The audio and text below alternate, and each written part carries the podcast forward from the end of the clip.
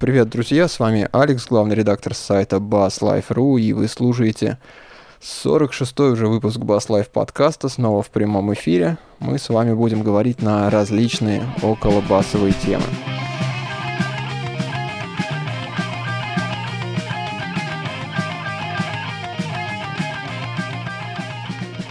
Собрались мы сегодня вдвоем. Со мной тут в виртуальной студии находится Вадим Басов. Вадим, привет. Привет, привет, Алекс. Хотел Dark Sun тоже поучаствовать, но, к сожалению, как-то его там китайцы зарубили. Он на своей работе сидит, не может вырваться. Поэтому сегодня мы вот в таком составе. Ну, состав тоже боевой. Надеюсь, все, что запланировали, обсудить сможем. Конечно, постараемся. Да, у нас работает чат. Несколько человек уже нас слушают, как я вижу, в прямом эфире. Даже отвечают. Тем подобралось у нас не так уж много. Неделя довольно скупая на разные новости и события. Но, тем не менее, что есть, то есть. Начать я предлагаю с такой небольшой статьи, которая называется «5 советов по созданию крутых гитарных рифов». Ну, почему гитарных? Ну, вот так вот гитарных. На самом деле, весь материал, который будет представлен, он вполне для нас с вами тоже подходит. Ну и как раз вот по следам прошлого подкаста, когда у нас товарищ Слава рассказывал про структуры песен, про всякие филы, про всякие заполнения. Вот как раз эти советы могли бы пригодиться, если вы хотите как-то заполнить какую-то паузу, перейти с аккорда на аккорд куда-нибудь, в общем, сыграть басовый риф. Да, есть здесь над чем подумать. Так, начнем, да? С первого? Да, первый совет. Я, наверное, буду зачитывать то, что есть, а потом пообсуждаем, стоит ли или не стоит. Написал эту статью некто Уилл Уолнер.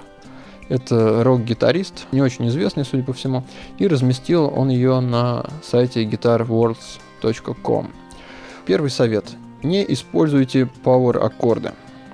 Ну, кто не знает, пауэр-аккорды — это такая штука, довольно распространенная в различном металл и рок-музыке. Это когда вы играете основной и квинтовый тон, то есть вот две струны на гитаре зажимаете. И вот Уилл нам говорит, что часто у псевдогитаристов можно видеть такую картину, когда они ставят указательный и средний палец на, соответственно, две струны, и потом всю песню, как зомби, туда-сюда вот эту свою клешню переставляют. Получается, у них песня построена на этих аккордах. Ну и, собственно, Уилл говорит, что он сам когда-то делал так же, пока до него не дошло, что есть и другие ноты. Можно использовать не только квинты, но и кварты, но и терции. И он советует использовать как раз третью и четвертую ступень гаммы при, скажем так, составлении, при обыгрывании аккордов. Мысль здравая. Безусловно, потому что встали ребята на сцене и пошли у нас квинтами. Давай играть. А одно и то же. Друг на друга похожи, звучание примерно одно и то же. Если чей аппарат подводит, то это вообще ужас. Ну, понять-то людей можно. Я сам помню, когда у меня только появилась еще даже не бас, а просто гитара. Бывало, врубишься в усилитель, встанешь в одну морду, зажмешь две ноты и как начнешь. Да-да-да. Если еще струну опустишь, шестую пониже, дроп D получается, и все, и пошел одним пальцем играть туда-обратно. Да, пауэр-аккорд, он создает такое мощное звучание, но есть недостатки. Этот аккорд банален. Да. Если вы слушаете его первый раз в жизни, ну или второй, или третий, то это еще интересно и круто. Если же у вас в каждой песне это проскакивает, то это уже не так круто. И, судя по всему, вот Уилл вообще решил написать эту статью-то небольшую, именно поделиться советами, именно потому, что его вот достали такие псевдомузыканты и такие группы, которые играют вот одно и то же, не желая как-то сильно развиваться. Ну, правильно, и, кстати, он здравые идеи действительно приводит. Решение именно. Как сделать, как украсить. Ту же самую терцию играем, ту же самую кварту. Почему бы нет? Логичное решение. Используйте еще ноты. Да. Давайте перейдем ко второму совету. Говорит нам Уилл, всегда пишите в контексте того, что играет вся ваша группа. Вот когда он придумывает новую партию, то всегда думает о том, как она будет звучать в контексте всей группы. Опять же, возвращаясь к пауэр-аккорду, если два гитариста запишут вот этот пауэр-аккорд, то он будет звучать мыльно и как-то размыто. Ну, еще бас-гитарист, который тут добавит основную ноту, получится звук такой довольно тяжелый, массивный. Ну, не тяжелый в плане тяжести и сочности, а в плане на ухо будет давить. Получится грязный звук. И вот он рекомендует, что не нужно всем играть одно и то же. Можно на одной гитаре сыграть кварту, на другой попробовать терцию. То есть использовать как бы возможности всего коллектива, а не играть всем одно и то же. Конечно. Садиться это надо, наверное, разбирать. Каждую партию отдельно пробовать что-то, потому что один сыграл, это второй утяжелил, и третий еще навесил, то же самое сыграл, и все получается. Все играют одно и то же, еще каждый опаздывает, то один пораньше, другой попозже. Все, каша. Да, каша. Кстати, тут еще зависит от того, как люди подходят к подготовке своего материала, как они пишут песни. Я не знаю, как у тебя в коллективе это происходит, но вот лично я могу своим опытом поделиться, что у нас все равно мы все песни, которые... Ну, даже если есть какие-то заготовки, которые мы на репетиции записываем, потом кидаем на диктофон, и все равно, в конце концов, все делается аранжировка в Guitar Pro, то есть все партии набираются, и потом каждый садится и имеет возможность свою партию как-то подправить. У меня примерно то же самое происходит. Единственное, в последнее время сейчас уже не составляю себе партии, а, к примеру, вот недавно позвали играть Black Metal, вспомнить старые добрые времена. Там действительно разнообразный бас, интересненький, техничный. Решил я заодно и освоить медиатор, поиграть. Там тоже записано все в гитар-прошке, наглядно все интересно. Вот там как раз-таки подход мне очень нравится. То, что, знаешь, партии ритм-гитара одна, соло, естественно, там по верхам чешет, тоже интересненько, а бас добавляет отличное от ритм-гитары партии. Кстати, это, к слову, о третьем пункте совета. Третий совет, третий секрет. Басист не должен из себя строить ритм гитариста. Ну, вот я на 100% согласен с этим и могу подписаться под каждым словом. Уилл пишет: «Мне не нравится, когда бас и ритм гитара играют одно и то же. Если у вас есть и бас, и ритм гитара, которые играют одно и то же, то зачем вам вообще бас?» Ну, чувствуется, что тут парень как-то... Да. Зачем вам вообще гитара? Без второй ритм гитары можно обойтись, а без баса ты куда, товарищ, пойдешь? Как если один будет одну партию, другой вторую. Хорошо, если это будет все продумано. Сверху еще вокал, но не всегда это канает. К сожалению. Да, как... Даже Металлика, мне кажется, где-то в своих ранних вещах грешила тем, что повторялись они, именно басовые и ритм партии. Ну да. Местами, конечно. Не думаю, что это плохо абсолютно. Но я имею в виду, иногда, конечно, надо отходить от партий, ритм обязательно нужно, потому что это и интересно, это не особо умно, и иногда это украшает. Ну да. И следующий совет.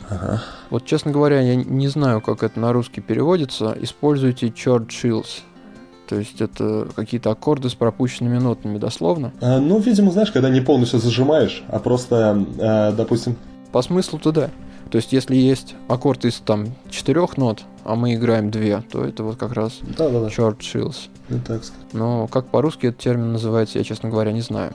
Здравая мысль, что когда гитара играет с перегрузом, если играть полностью весь аккорд, то есть зажимать его на всех струнах, то у нас получится в результате такая каша. На самом деле так и получается, если вы посмотрите ноты и партии каких-то хороших тяжелых групп, то видите, что гитаристы на самом деле обычно больше 2-3 нот за раз не берут. И отсюда совет: не нужно играть, опять же, ненавистную ему квинту, то есть использовать вместо нее лучше кварту или терцию. Еще мне очень понравился вот пример, который он приводит тут, говоря о том, что бас-гитарист все равно будет играть открытую ноту, и если мы даже основной тон не возьмем, то у нас все равно получится в результате, когда вся партия сложится, все равно тот аккорд, который нам нужен. Да, все равно бас-гитара гармонически ограничена именно в пределах песни. Нам обязательно нужно поддерживать вот эту вот канву. Ребята, гитаристы, пусть, конечно, отходят, немного варьируют как-то обыгрыши аккордов, а вот нам... По пальцам просто давайте. Видел, что гитарист зажал 6-ю струну свою, подошел, дал по пальцам. Нечего на чужую территорию забираться. Да, оставь мне, конечно. Следующий совет. Опять термин английский. Не знаю, на русский я нашел в справочниках. Переводится он как голосоведение. используйте голосоведение. Но мне кажется, это что-то не то. Сейчас подумаем. Тут речь идет о том, что можно одну и ту же ноту играть на разных частях грифа. И вот концепция его совета заключается в том, чтобы переходить от одного аккорда к другому наиболее коротким путем. То есть не перегружать руку, делать как можно более близкий переход. Угу. И вот он утверждает, что в этом случае будут аккорды рифа получаться как-то более музыкальными.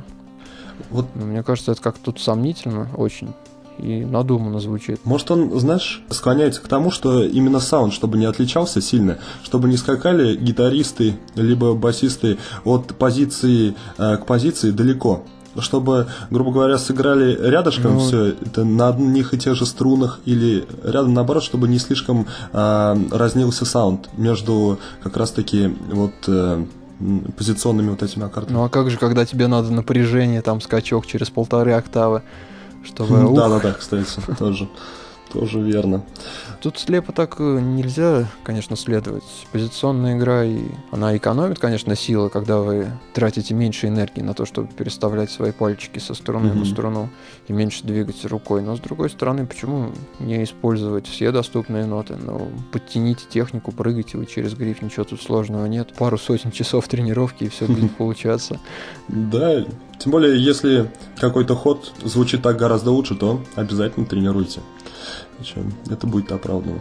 Ну, вот такие советы, 5 советов, по-моему, достаточно бестолковые они получились. Товарищ гитарист, он просто излил желчь на пауэр-аккорды и так как бы пожурил начинающие команды. Лично я для себя тут ничего нового не открыл, может быть, кому-то будет интересно. Единственное, что, конечно, нужно понимать, когда вы делаете аранжировку, и помнить, что вы не один существуете в музыкальном пространстве, а у вас тут еще есть пара коллег, которые тоже что-то делают, они просто ковыряются в носу. Да, эти советы, наверное, больше принесут пользы нашим партнерам по группе, если мы им покажем, пусть делают выводы. Просто знаешь, как я повелся на эту статью? Смотрю, какое классное название. Прочитал первый абзац, думаю, да, классно, там гитарист довольно такой матерый, он там дискографию свою какую-то приводит.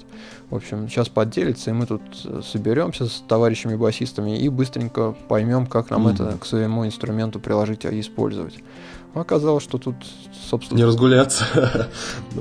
Да. В общем, я немножко разочарован этим материалом, но... Ну да, громковато он назвал, конечно, свою статью. Да, давай, наверное, дальше пойдем. Тема у нас еще есть, слава богу. На сайте notreble.com появился такой стальной бас. В прошлом подкасте мы говорили про бас-гитару, изготовленную на 3D принтере, а тут появился такой бас, изготовленный матерым сантехником, я думаю. Сейчас я вот в чат даже дам картиночку, чтобы люди заценили это чудо, и мы тут для тех, кому наш чат недоступен, тоже сейчас опишем, о чем тут, собственно, идет речь. Это детище какого-то работника машстроя, я не знаю, машзавода какого-то. Просто. Ну вот, картинка ушла. Собственно, что это за гитара? Взял товарищ человек-мастер трубу, обычную стальную 1,5 дюйма, накидал на нее ладов, прикрепил по кругу колки и сбоку сделал такое ушастое приспособление в виде деки, и у него получился такой бас. Это он его называет басом, потому что натянуты басовые струны, и потому что 4 их штуки целых. Человека зовут Станислав Потирала, я не знаю, то ли украинец, то ли белорус, то ли русский, так шифруется. В общем, Станислав утверждает, что гитара звучит просто отменно, что это самый стабильный инструмент. Звучит он отлично, потому что звукосниматель тоже самодельный. Специально для этой гитары мотался сингл-койл звукосниматель. Звучит, да, звучит интересно, но звучит, по-моему, никак. Вот на той видюшке, которая представлена на сайте, сейчас я тоже ссылку дам, ну или потом в шоу-нотах дам, там такой волосатый престарелый мужичок играет на этой штуке, ну и звук, мягко говоря, ну не фонтан звук. Он, конечно, такой своеобразненький, но мне кажется, эта гитара больше имеет отношение к дизайну, нежели к оружию самозащиты. Да, вот я так и представил, знаешь, просто иду по какому-нибудь своему гоп-району местному с такой гитарой за спиной, так пожалуйста. Знаешь, еще что поразило? То, что гриф, вот он как раз Станислав делал, ну как бы говорит, что Основное преимущество моей бас-гитары — это то, что у нее очень удобный гриф, который эргономично лежит в ладони.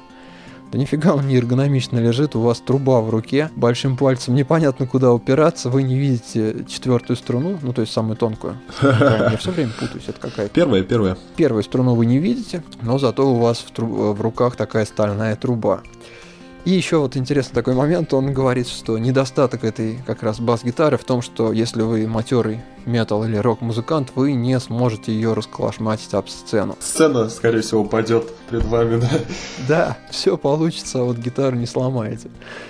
Интересно. Я, знаешь, сейчас щупаю, Алекс, ножку табуретки своей, на которой сижу, просто ради интереса. Насколько будет удобно, вот я чуть до этого не догадался, пощупать. Это неудобно.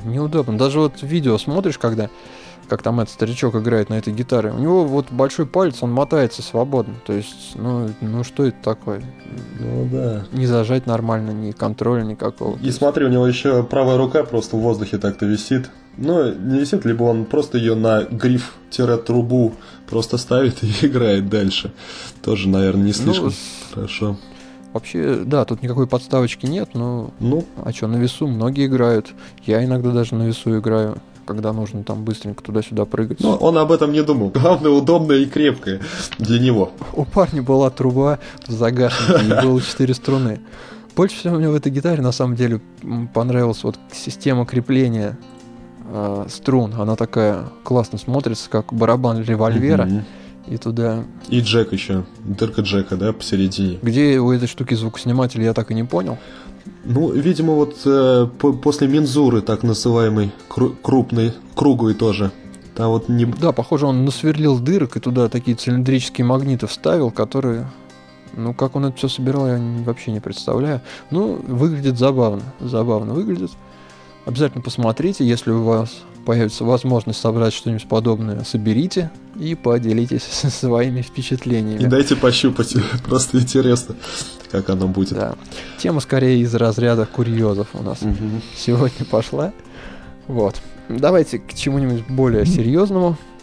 На форуме у нас тут разгорелся такой, ну не то что спор, а интересная тема, которая касается джаза. Мы ее сейчас довольно сильно не будем, я думаю, обсасывать. Ты вообще к джазу как относишься?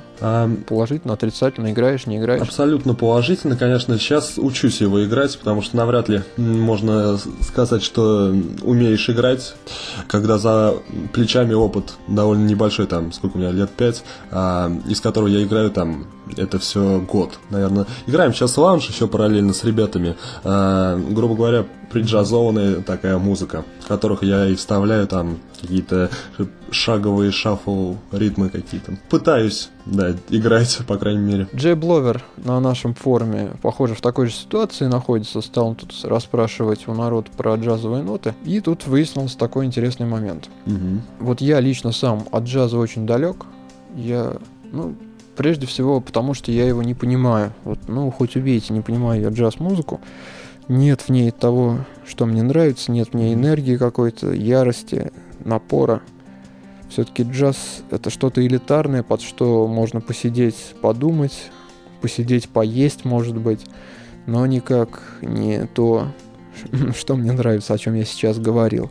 Поэтому к джазу-то я как-то долгое время вообще никакого отношения не имел и даже не присматривался, а те вещи, которые я изредка слушал, вызывали у меня скорее недоумение, чем какой-то восторг или трепет. И на самом деле я не одинок в таком своем поведении. Мне кажется, большинство обывателей, то есть тех людей или там меломанов, в таком мейнстрим смысле этого слова, то есть людей, которые регулярно и помногу слушают музыку, их как раз джаз волнует не очень сильно. Да, на самом деле, музыка, Алекс, конечно, на любителя.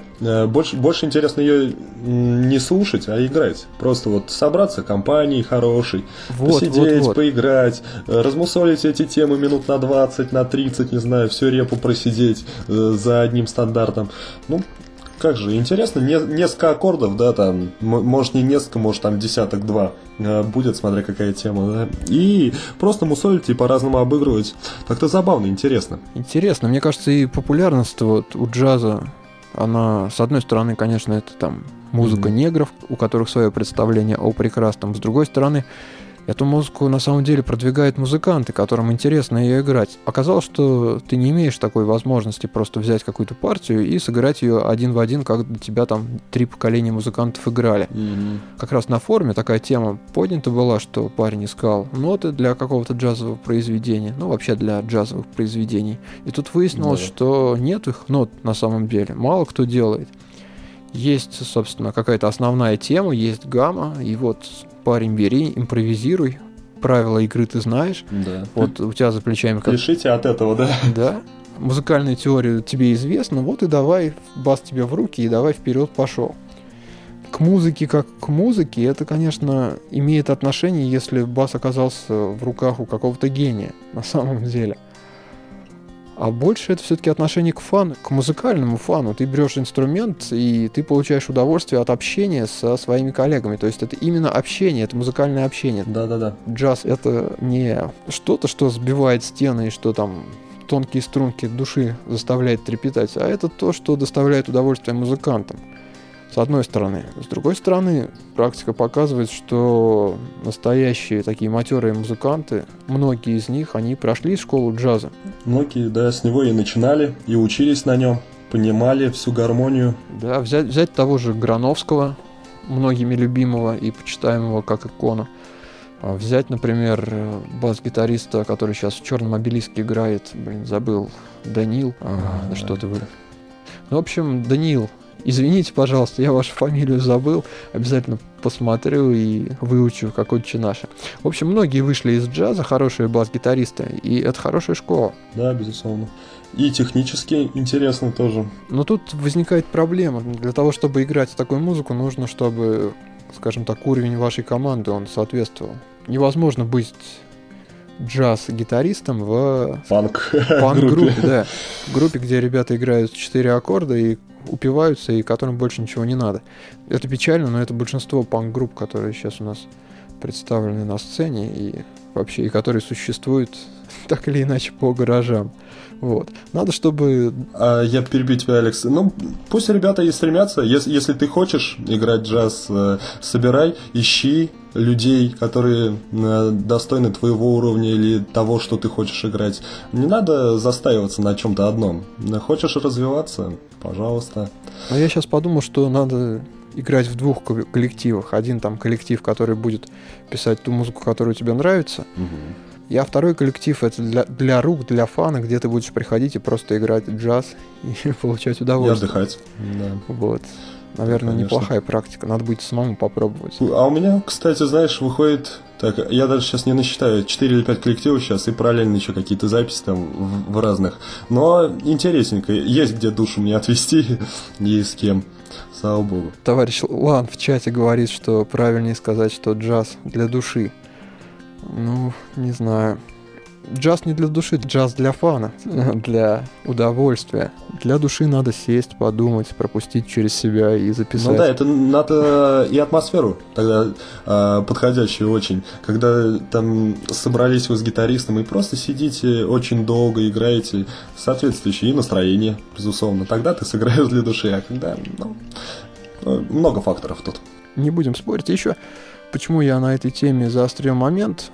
Довольно много всяких самоучителей существует. Вот придите в любой такой более-менее большой книжный магазин, ну или интернет-магазин, и вы увидите там школа для басистов по рок-музыке, школа металлического баса. И как-то в стороне стоят школы для джазовых бас-гитаристов. Потому что, массовый парень просто, который взял в руки бас-гитару, ему нравится там металл, рок, там, фьюжн, может быть. Они просто не понимают, что теряют, когда проходят мимо всех этих... Остался я на какое-то время в одиночестве, в гордом. Компьютер выключился, скачок напряжения, похоже. Давайте, наверное, плавненько от джаза перейдем к следующей теме. Фирма Ibanez представила публике свои новые бас-гитары, акустические бас-гитары. Сейчас я в чат... Пока у меня тут все грузится, кину несколько картинок, чтобы вы представляли, о чем я сейчас буду говорить. И тут Вадим как раз подтянется потихонечку. Фирма Ibanez опять расширила линейку своих бас-гитар, акустических бас-гитар, и представила нам целых там 4 новых модели. Но сегодня мы поговорим о двух, потому что остальные, они в принципе одинаковые, отличаются немножко расцветкой. Две бас-гитары. Вот верхнюю, которую вы видите, такая рыжая, называется модель Artcore ASB, ну и там дальше какие-то цифры. Это полуакустический бас. Изготовлен он дека из клена. Гриф изготовлен из такой пирожок, из 3 кусков. Кусок из клена, кусок из махагони и еще один кусок из клена. Сверху накладка из палисандра.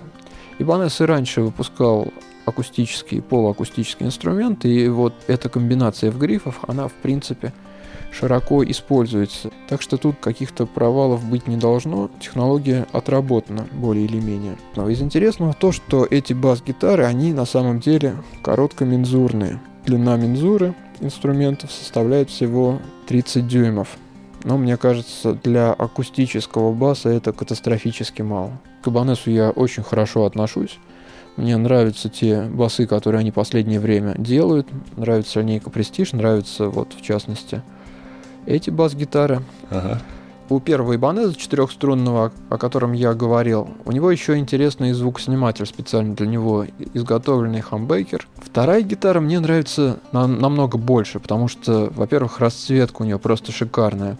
Темная расцветка, сделана она под более классический инструмент, то есть как скрипки делали черные. Но мне прям так и хочется его пощупать в руках. Смотрится он действительно очень классно. Не знаю, как будет звучать. Наверное, и звучать тоже будет неплохо. На маломензурных инструментах имел опыт играть? Да, знаешь, имел на именно раритетных таких наших. Ну, я-то сам не имел. Мне кажется, что и 32 дюйма на самом деле, то есть тот стандартный mid-scale, который у меня, он довольно маленький. 30 дюймов, мне кажется, это больше для детей или для каких-то хрупких девушек. Как-то так коротко и сумбурно у нас сегодня получается. Темы, которые мы хотели осветить, по-моему, все осветились. Канал у Вадима окончательно упал, к сожалению. Так что, наверное, давайте, ребята, сегодня будем закругляться. Вы слушали 46-й выпуск Bass Life подкаста. С вами был Алекс и Вадим Басов, который канул в лету. Услышимся, наверное, уже не через неделю, а чуть попозже. Дело в том, что следующую среду я буду немножко занят. Может быть, в четверг, а может быть, пропустим одну неделю. Ну, посмотрим. Пожалуйста, присылайте нам свои замечания и присылайте темы. Всем пока.